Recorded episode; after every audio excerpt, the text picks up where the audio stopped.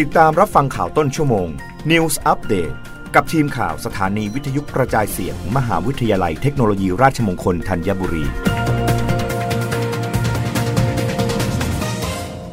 รับฟังข่าวต้นชั่วโมง โดยทีมข่าววิทยุราชมงคลธัญบุรีค่ะสำนักงงานสถิติแห่งชาติเผยสถานการณ์เศรษฐกิจครัวเรือนไทยในรอบปีหนี้สินเพิ่มขึ้น แบกรับรายจ่ายจำนวนมาก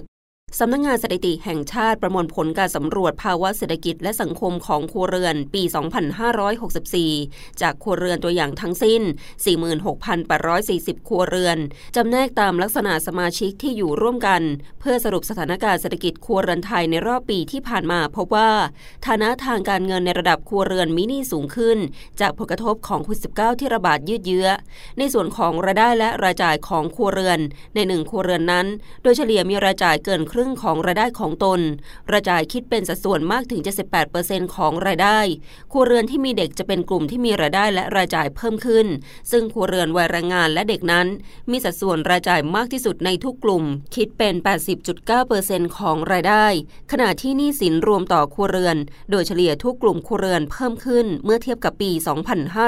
2562 โดยที่ส่วนใหญ่นั้นเพิ่มขึ้นในสัดส่วนเกินครึ่ง จะเห็นว่าครัวเรือนที่มีเด็กเป็นกลุ่มที่มีตราหนี้สินเพิ่มขึ้นสูงกว่าทุกกลุ่ม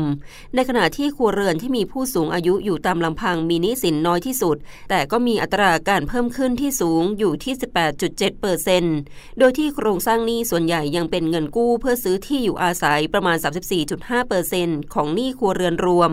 รองมาคือเงินกู้เพื่อการประกอบธุรกิจ 18.1เปอร์เซนต์และเงินกู้เพื่อซื้อหรือเช่าซื้อรถยนต์ รถจักรยานยนต์ประมาณ 12.4เปอร์เซนต์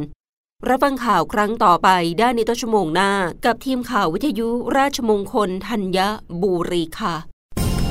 รับฟังข่าวต้นชั่วโมง News อัปเดตครั้งต่อไป กับทีมข่าวสถานีวิทยุกระจายเสียง มหาวิทยาลัยเทคโนโลยีราชมงคลธัญบุรี